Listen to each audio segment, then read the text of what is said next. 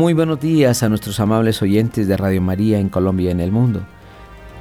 Estamos bajo la dirección del Padre Germán de Acosta y en los estudios tenemos a nuestro hermano Luis Fernando López y Camilo Recaorte. Les habla el Padre Ciro González. Bienvenido a Notas Eclesiales. La opinión, el análisis, editorial en Radio María.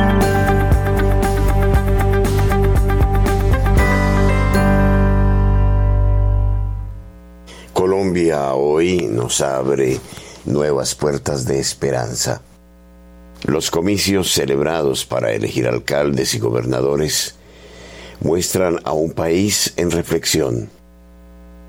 Un país que quiso elegir el péndulo al otro extremo luego de sufrir los efectos del populismo, de las falsas promesas de la ausencia de los valores humanos, de los principios que nos lleven por el camino del progreso, del desarrollo auténtico y de la solución a los graves problemas sociales que nos aquejan.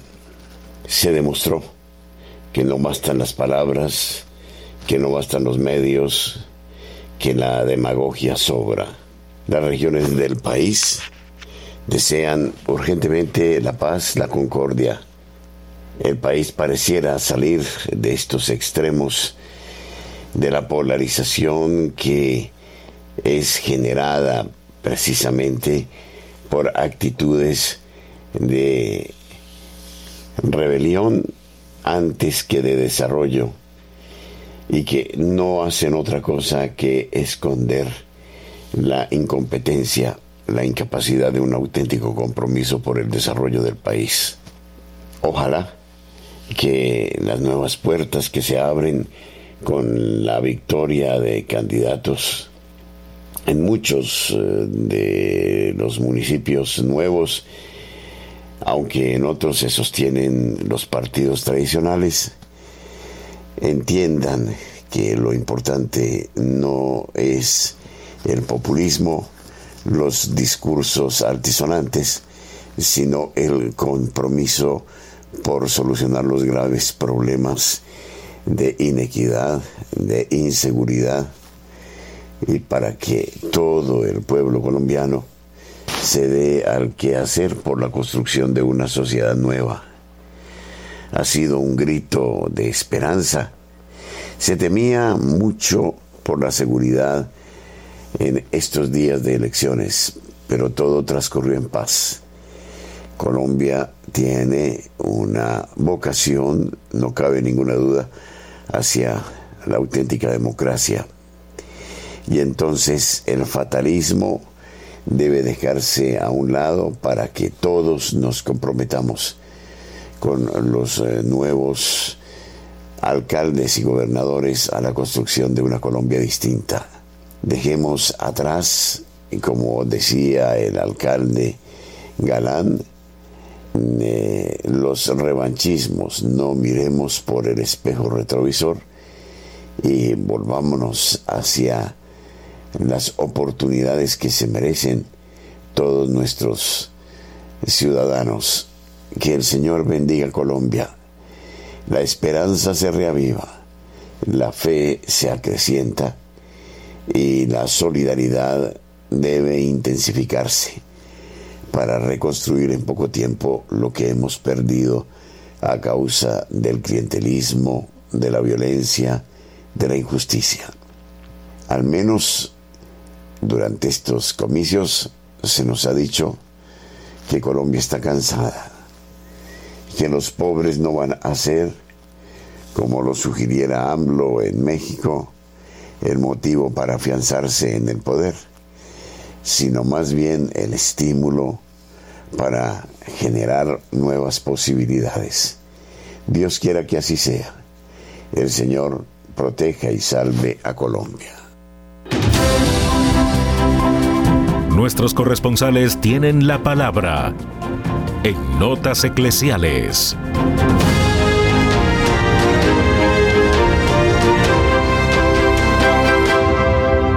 A las 8 de la mañana, 12 minutos, iniciamos esta ronda informativa por el país. Iniciamos en la ciudad de Barranquilla con Julio Giraldo. Julio, buenos días. Un saludo muy cordial a toda la amable audiencia de Radio María en Colombia y el exterior. Saludamos también de una manera muy pero muy especial a la mesa de trabajo. Y esto es lo que hoy hace noticia en Barranquilla y la costa norte colombiana. Como apenas es lógico, la noticia hoy en todo Colombia es el resultado de las elecciones del día de ayer. Aquí en la costa norte colombiana, sobre todo en Barranquilla y el Atlántico, las elecciones transcurrieron en una aparente calma. Es decir, no se presentaron hechos así extraordinarios, excepto en otros lugares de la costa, como en Gamarra, donde hasta una persona murió. Pero en lo que se refiere al Atlántico y Barranquilla, la gente salió a votar pacíficamente. Y los resultados, sin ninguna sorpresa, los resultados fueron los que estaban cantados desde hacía ya varios meses, que ya se sabía quién era el alcalde, quién era el gobernador, y así fue. Barranquilla fue elegido Alejandro Char con una amplia mayoría. Y como gobernador fue elegido Eduardo Verano de la Rosa. Los dos repiten por tercera vez. En el municipio de Soledad, perteneciente al área metropolitana de Barranquilla, fue elegida Alcira Sandoval, una médica que hizo toda la campaña y resultó también allí ganadora. Esperamos que de ahora en adelante, pues estos, estas personas que han sido elegidas cumplan sus compromisos con Dios y con la sociedad. Que veamos un estilo de gobierno diferente al que hemos visto hasta ahora, aunque por decir verdad y sin ningún comentario, porque este no es el caso aquí en Radio María, pero qué nuevo nos podrán traer dos personas, uno como gobernador y otro como alcalde, que ya han estado tres veces en el mismo puesto, lo que indican de pronto también una crisis en personas capacitadas y dignas de ocupar esos puestos. O mirándolo por otro lado, personas que tengan el suficiente capital económico para poderse hacer elegir. Pero bueno, en Colombia también podemos decir que las elecciones transcurrieron en paz. Y esto hay que darle gracias a Dios y a la Virgen Santísima que después de tanto miedo, por tantas cosas que ocurrieron antes del evento, pues en el día señalado todo salió bien. Entonces, amables oyentes, hoy las noticias son esas. Algunos hechos aislados que se presentaron y mucha expectativa, lógicamente, por lo que pueda ocurrir de ahora en adelante, que creemos que todo lo que pueda ocurrir va a ser bueno para el país. Sigamos entonces en la lucha nosotros. La lucha de nosotros no es con votos, la lucha de nosotros es rezando el Santo Rosario.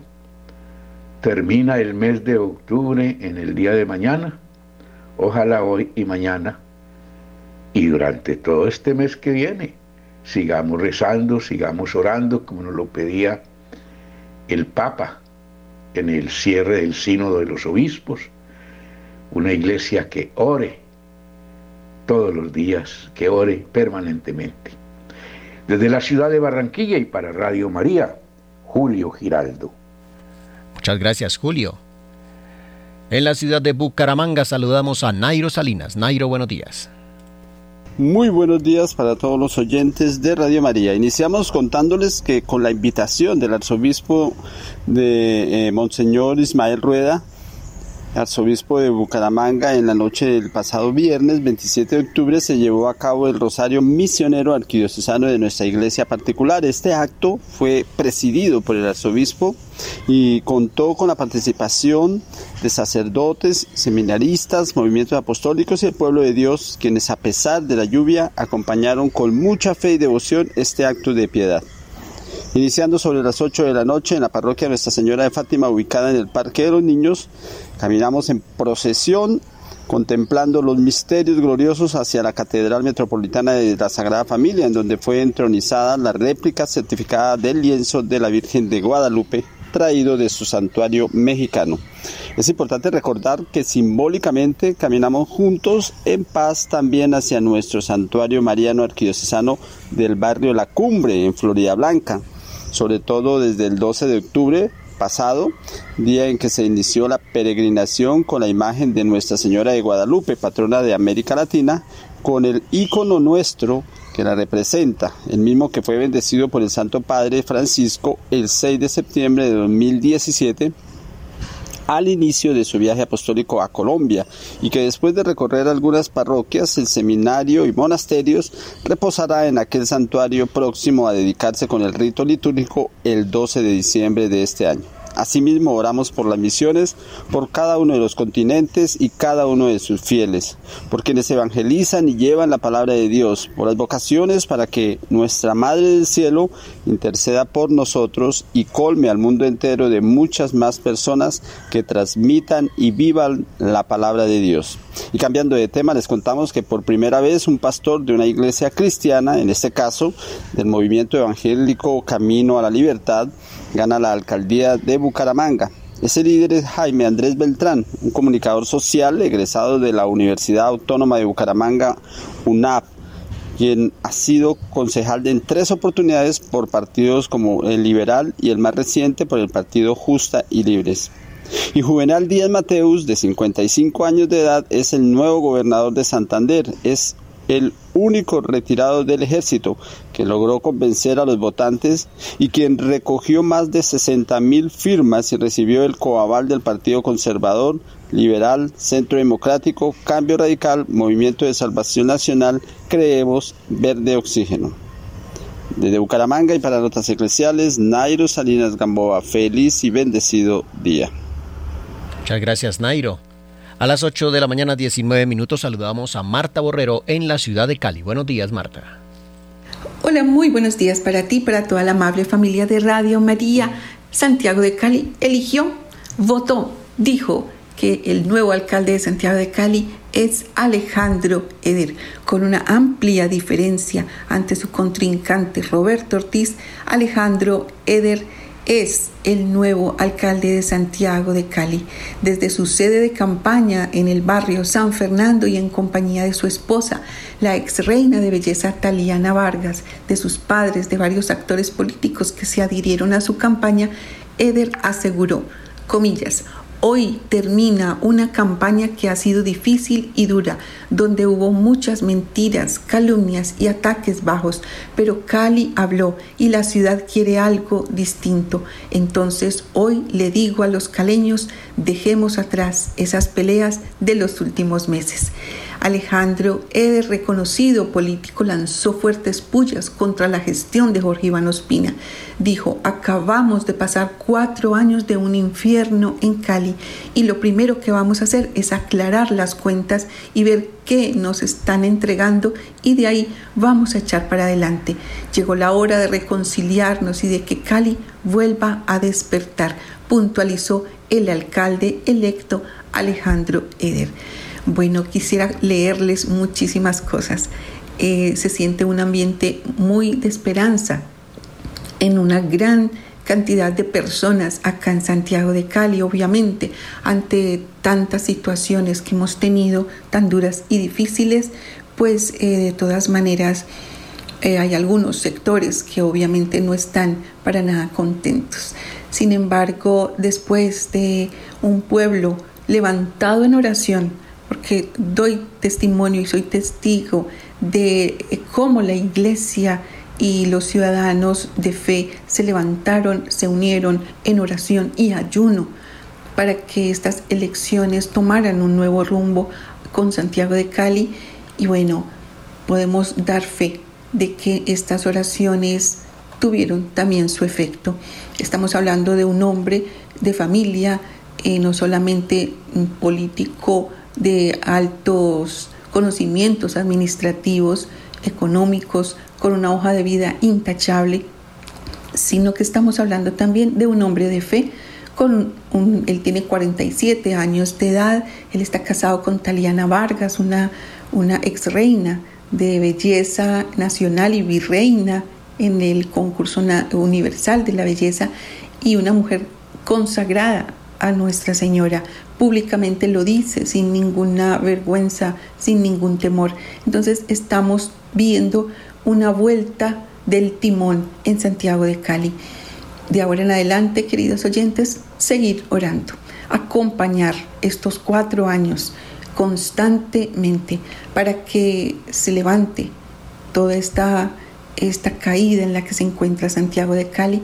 Él no va a poder solo, obviamente requiere de nuestra ayuda, de nuestro acompañamiento y bueno, cabe resaltar que durante buena parte de la contienda electoral, Eder siempre se mantuvo en un segundo lugar en la intención del voto frente al saliente eh, concejal Roberto Ortiz.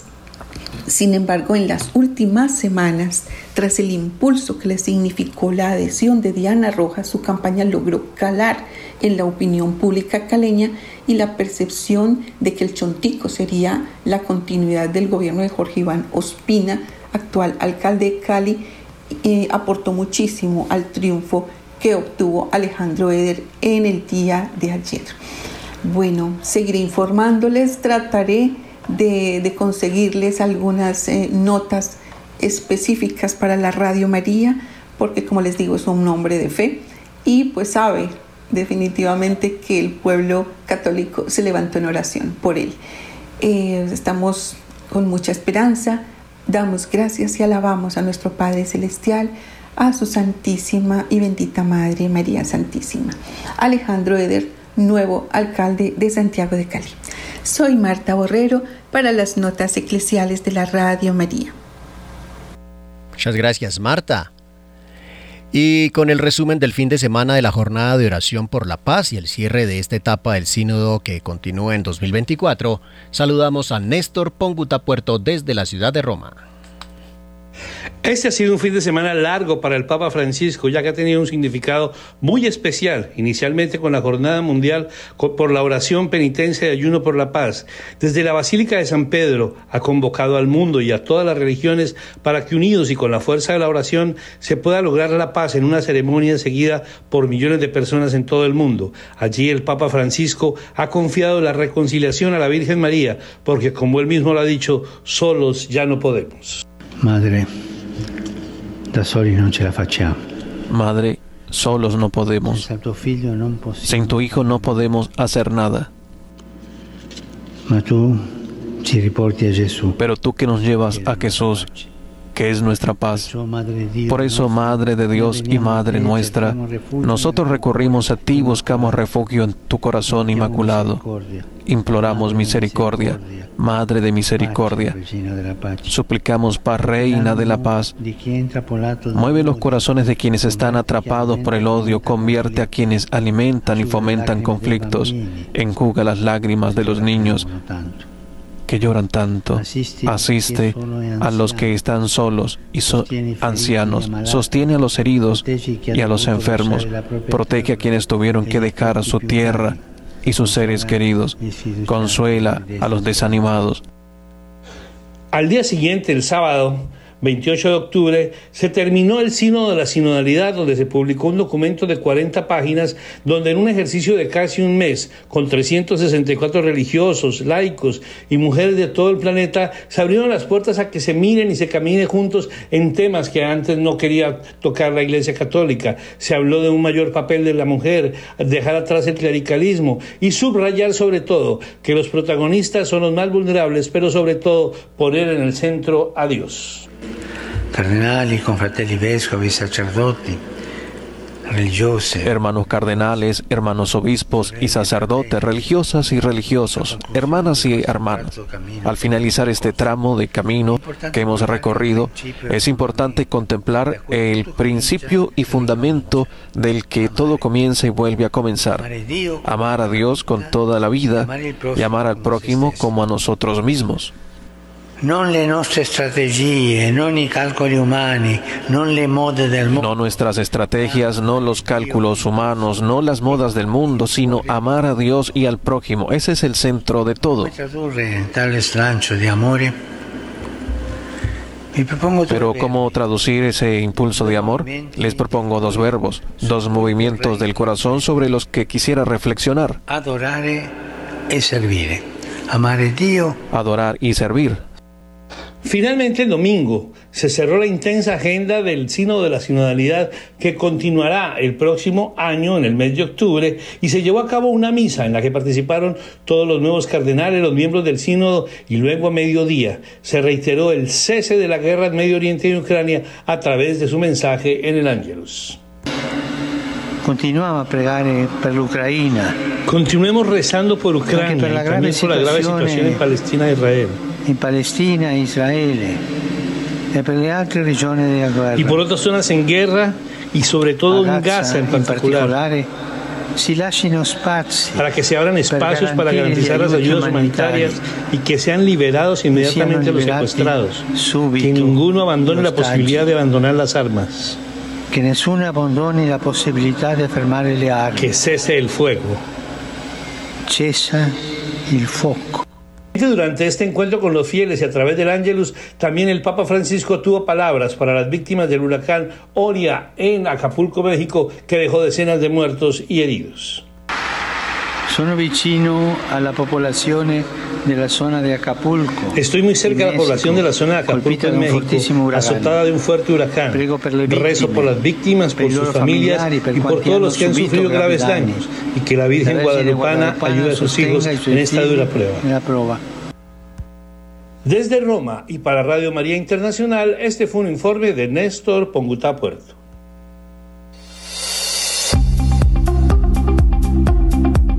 En el satélite Radio María, en Colombia, la gracia de una presencia.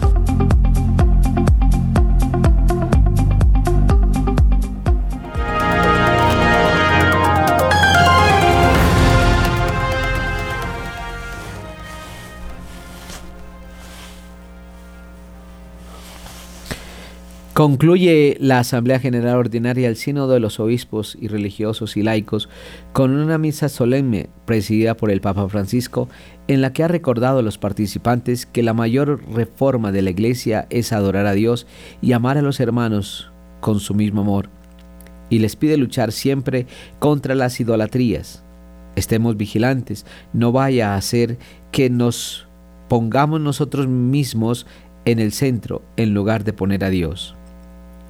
El pontífice ha recordado a los participantes del sínodo que lo más importante es amar a Dios y al prójimo, al prójimo y no nuestras estrategias, estrategias, los cálculos humanos o las modas del mundo. El Papa ha recordado que quien adora a Dios rechaza a los ídolos porque Dios libera, mientras que los ídolos esclavizan, nos engañan y nunca realizan aquello que prometen. Al mismo tiempo, el Santo Padre Francisco ha abogado por tratar de ser una iglesia que no exige nunca un expediente de buena conducta, sino que acoge, sirve, ama, perdona. Una iglesia con las puertas abiertas, que sea puerto de misericordia.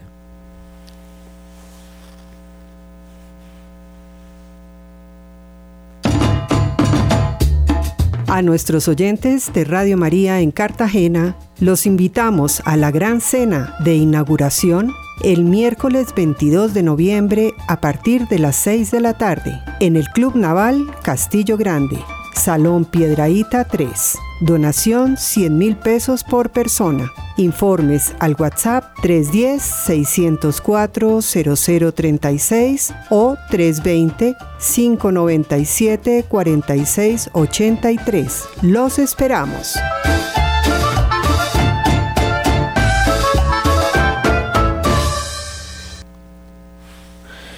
También el Santo Padre pide que se garantice la ayuda humanitaria en Gaza y que se liberen a los rehenes.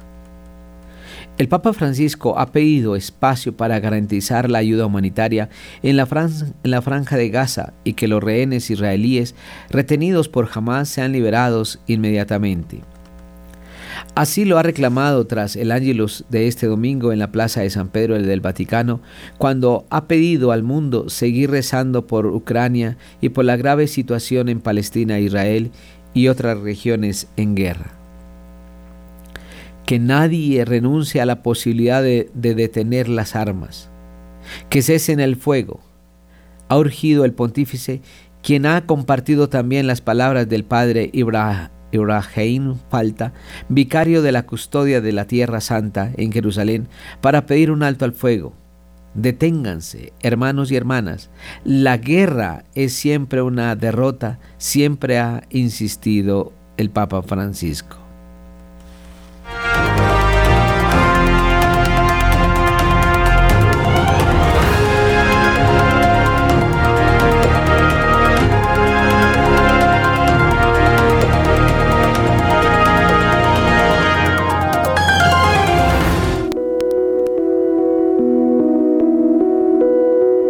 Somos Radio, somos Radio María.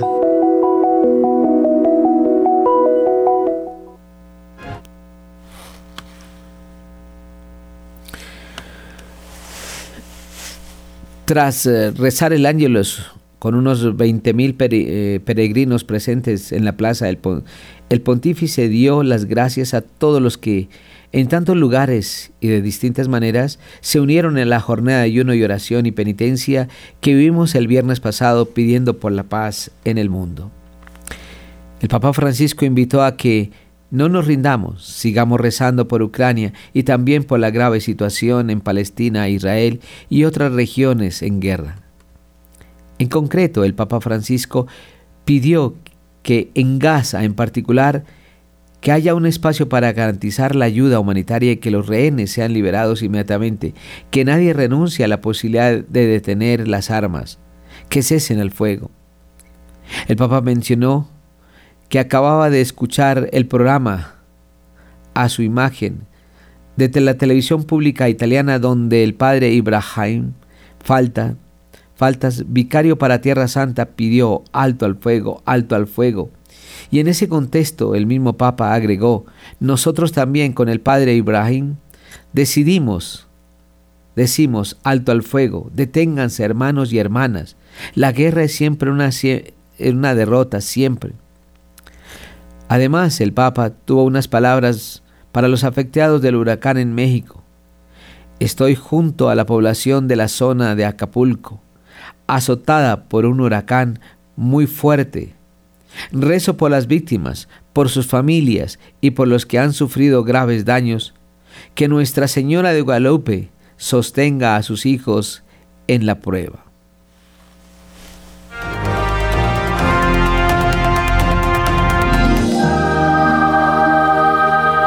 La madre mira con complacencia a los niños. Celebraremos la consagración de los niños el miércoles primero de noviembre, Día de Todos los Santos, a partir de las 4 y 30 de la tarde en la parroquia de Santa María Goretti, en la ciudad de Bogotá. Celebración eucarística y consagración de los niños a la Santísima Virgen María. Y no dejen de seguir nuestros espacios, queridos niños, en Radio María, donde ustedes tendrán la formación diaria para este momento hermoso. Agradecemos al Padre Rafael Bernal, venerable cura párroco de Santa María Goretti, por acogernos en su digno templo. La parroquia de Santa María Goretti se ubica en la carrera 47A 9383, en el barrio La Castellana, en Bogotá.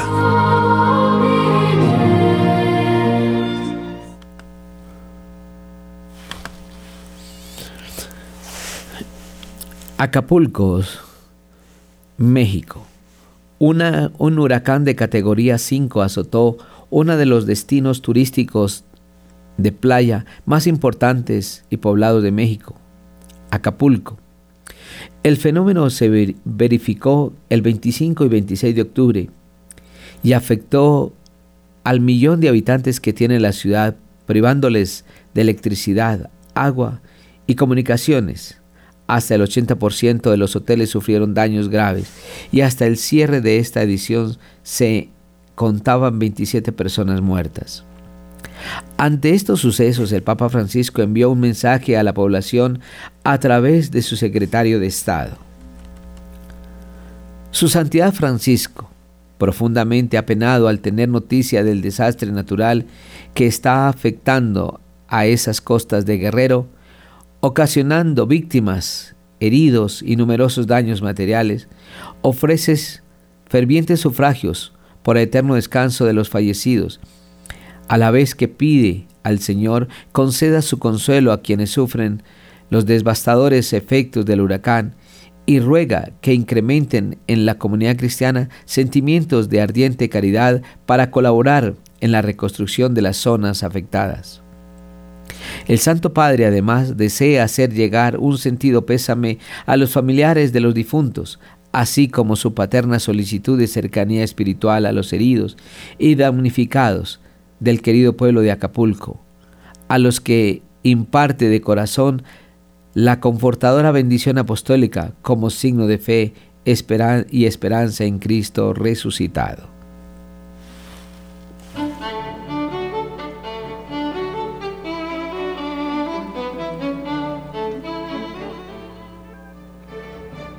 Una sola radio, una sola misión. Radio María en el satélite.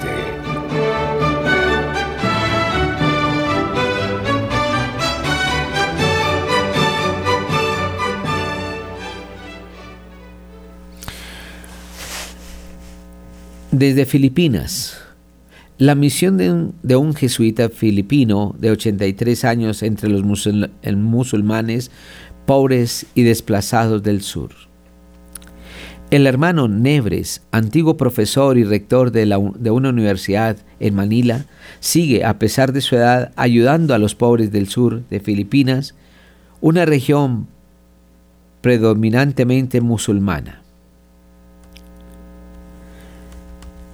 El hermano, bienvenido, Nebres, ex superior provincial de los jesuitas, viaja regularmente a Maguindanao, Marawi y Solú, con una misión muy concreta, alimentar a los hambrientos y mejorar la calidad de la educación en estas zonas remotas y periféricas de mayoría musulmana.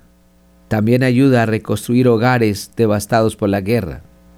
El hermano Nebres fue también profesor y decano de la Universidad Ateneo de Manila, dirigida por jesuitas en la capital filipina y recibió del gobierno filipino el Premio Científico Nacional 2011 por su contribución a la educación. Recientemente, durante una conferencia celebrada el 17 al 20 de octubre, en octubre en Cebú, el padre Nebres recibió el premio Prodeo Ed Patria, por Dios y por la Patria, 2023, de la Asociación de Educación Católica de Filipinas, a pesar de su edad, sigue dispuesto a llevar esperanza y ayuda a los sectores más débiles de la población de Mindanao en el sur de Filipinas. Diversas agencias y congregaciones eclesiásticas, entre ellas jesuitas y grupos de la sociedad civil, están haciendo todo lo posible para ayudar a la gente necesitada de esas zonas donde un complejo conflicto en el que participan seis grupos armados y numerosas unidades de milicias ha provocado inestabilidad y competencia entre las élites locales por el poder, lo que se ha traducido en el empobrecimiento de los civiles y la falta de oportunidades de empleo y educación. Además, el conflicto de Marawi comenzó casi inmediatamente después de estallar los combates en mayo del 2017 entre las tropas gubernamentales y los grupos terroristas vinculados al ISIS. Más de 600.000 personas tuvieron que abandonar sus hogares como consecuencia del conflicto que duró hasta octubre del 2017 y cuyas secuelas aún pueden sentirse hoy en día. Con el telón de fondo de las tensiones sociopolíticas en Mindanao, con el apoyo de jesuitas y voluntarios, el hermano Nebres y otros cohermanos están ocupados alimentando a los hambrientos y mejorando la calidad de la educación mediante la construcción de escuelas, pero también de casas para la gente. Nuestro humilde servicio es llegar a los más pobres en las periferias, dijo el hermano Nebres. Nos enfrentamos a muchos desafíos, pero nos encanta hacer lo que estamos haciendo, fieles a las palabras del Santo Padre Francisco. Apreciando los esfuerzos del hermano Nebres, el hermano Marlito G. Ocon, otro jesuita, dijo, es realmente maravilloso y sorprendente que a la edad de 83 años todavía tenga la pasión y la energía para ir a esas zonas difíciles y a veces peligrosas. Sigue siendo un hombre de misión y con una gran pasión por la justicia social.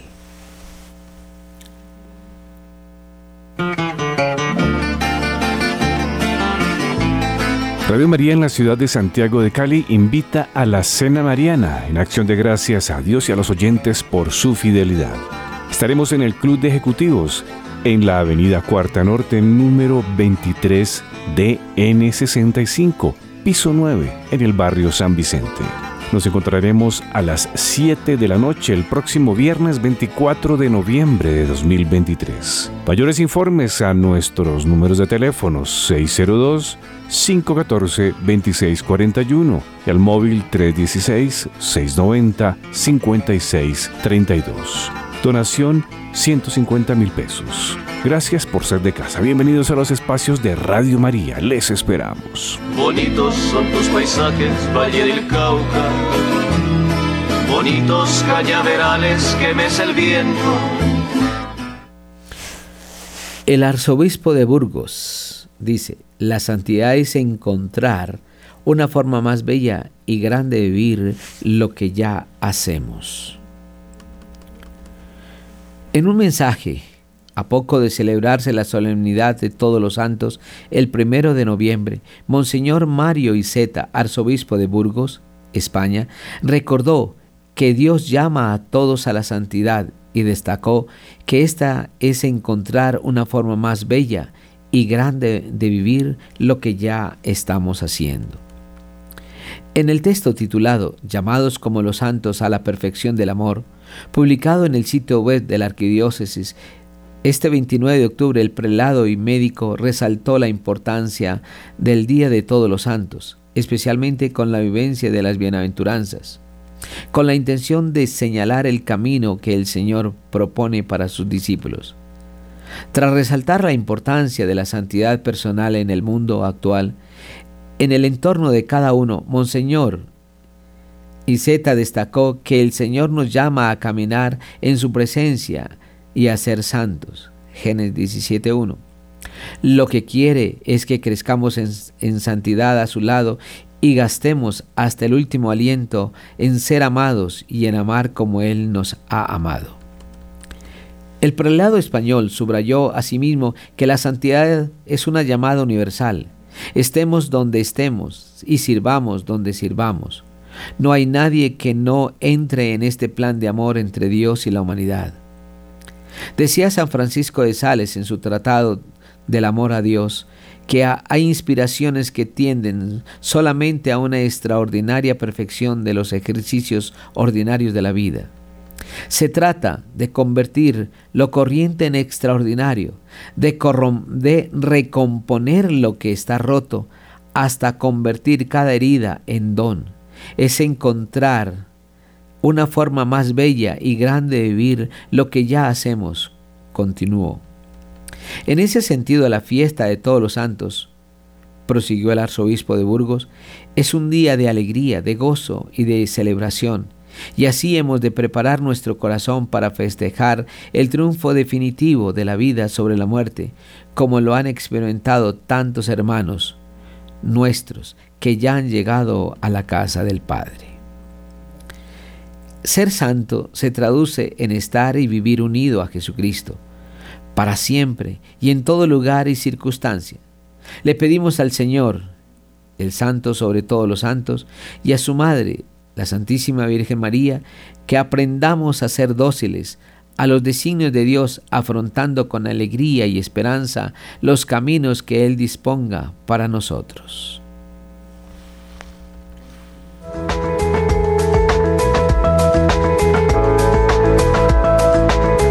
Todas las horas, en Colombia, Radio María es su compañía.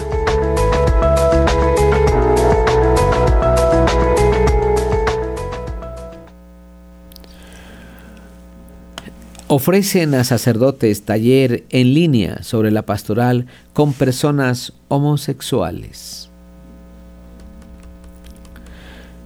Courage Internacional, un apostolado con más de 40 años de servicio en la iglesia, acompañando a personas homosexuales.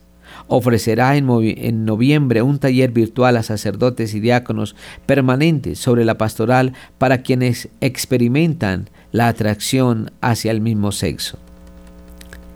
El taller señala una, una nota enviada a Ciprensa que lleva por título Verdad y Misericordia, pautas para el acompañamiento pastoral de personas que experimentan atracción al mismo sexo y se realizará el lunes 13 de noviembre de 10 de la mañana a 1 y 30 de la tarde, hora de Ciudad de México.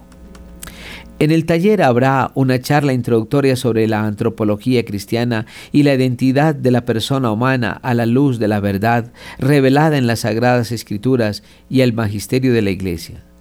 Luego se, podrá escuchar el testimonio de una persona que experimenta la atracción al mismo sexo, de un matrimonio cuya hija tiene esta condición y de un sacerdote que acompaña a personas con eh, esta atracción al mismo sexo. El taller también pretende responder a la urgente necesidad que existe en la iglesia de abordar el tema de la atracción al mismo sexo sin temor, con amor, verdad y misericordia, precisa la nota.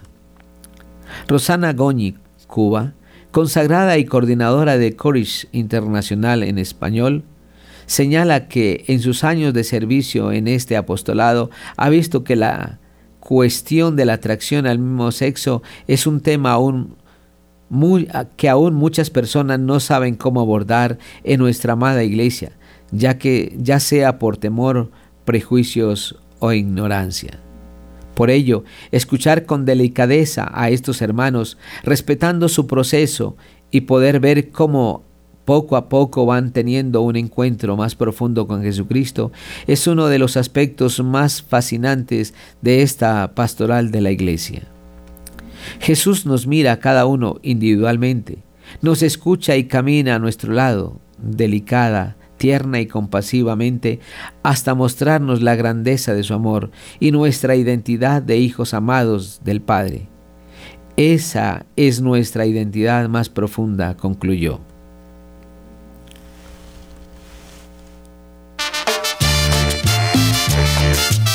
Radio María en el municipio de Aguachica Cesar les invita a la Gran Cena Mariana este 24 de noviembre a partir de las 6 de la tarde en el Hotel El Chalet, Salón Platino, en la calle Quinta número 3237. Tendremos rifas y grupos musicales. Mayores informes al celular 310-715-1126 o al teléfono 605-565-4839. Donación 60 mil pesos. Los esperamos.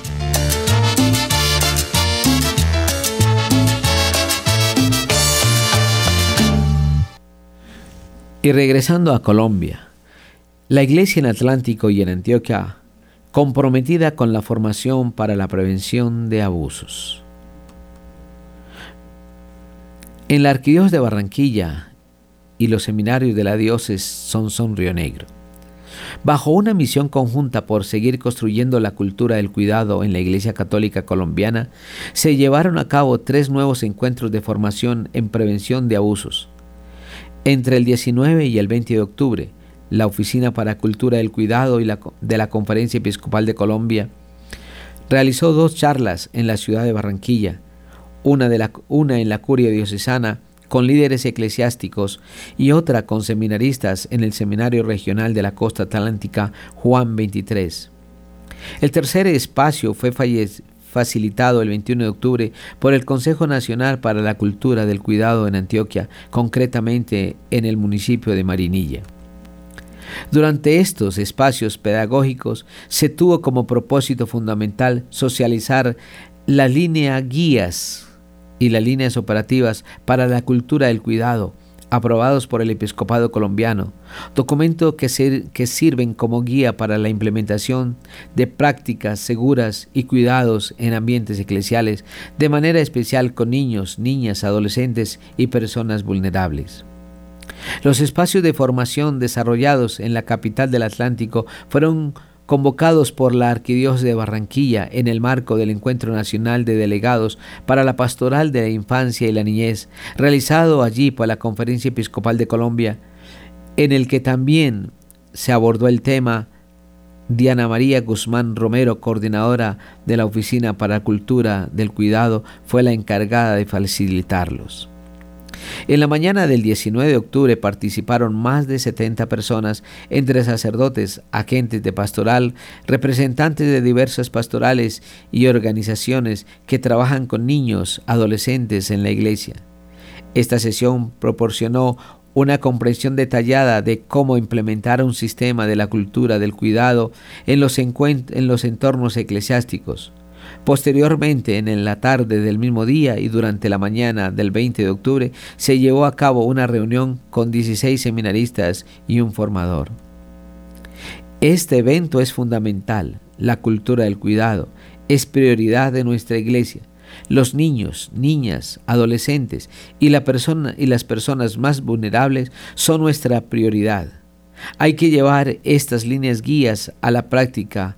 De esta forma podremos transformar y ayudar a formar a los agentes de pastoral y a las personas que tienen que ver con el cuidado de los niños, jóvenes y adolescentes, afirmó el padre Álvaro Verdejo, párroco de San Felipe y juez del Tribunal Eclesiástico de Barranquilla.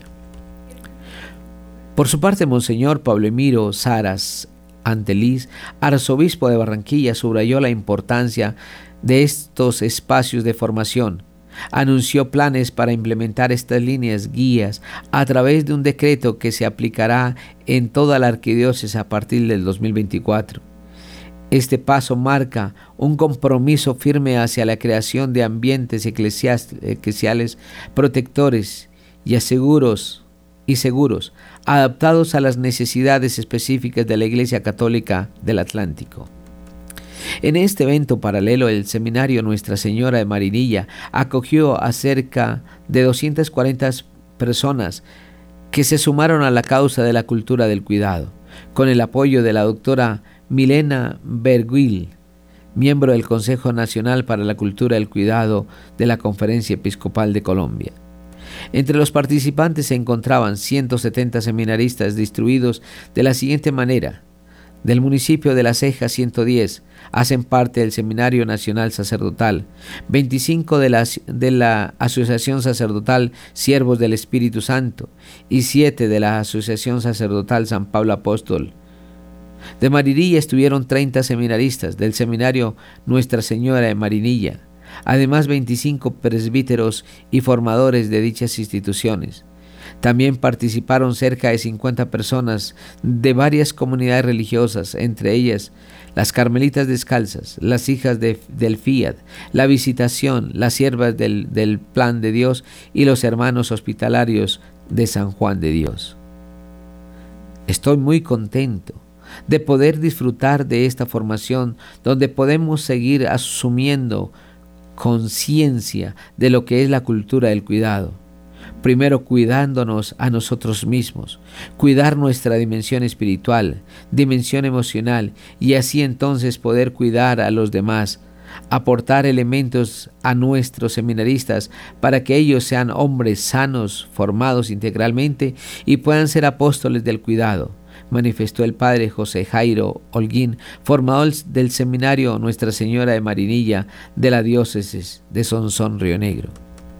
Por otra parte, la hermana Elvis Leonor, priora del monasterio de Jesús, María y José de Carmelitas Descalzas de la Ceja, afirmó, esta formación nos ayuda a entender más del tema de la cultura del cuidado que se está promoviendo en la Iglesia Católica, sobre todo para tener conciencia como comunidad y como comunidad y orar por estas situaciones, por estas prevenciones y sobre todo para tener herramientas para que nuestra comunidad sea una sea de un ambiente seguro donde el Señor siendo el centro sea servido en todos los ambientes.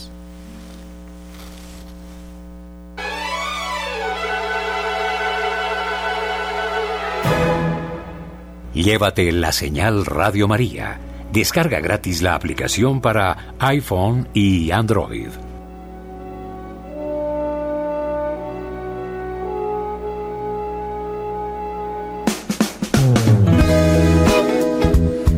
Cada año, queridos oyentes, somos convocados a la cena de gala de Radio María.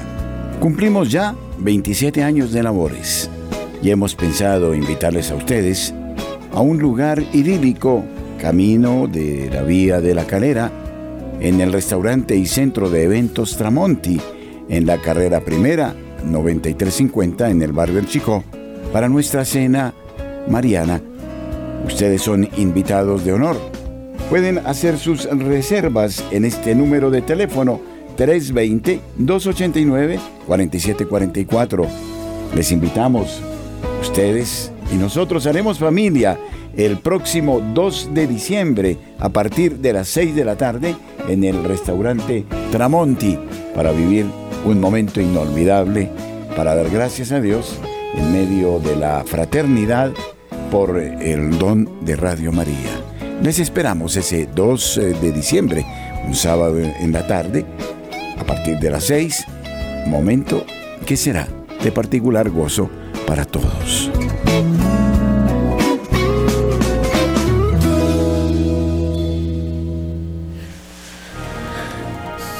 Y le damos las gracias a nuestros hermanos oyentes de Colombia y del mundo por esta nueva emisión, al estar con nosotros viendo desde los ojos de Dios estas grandes noticias.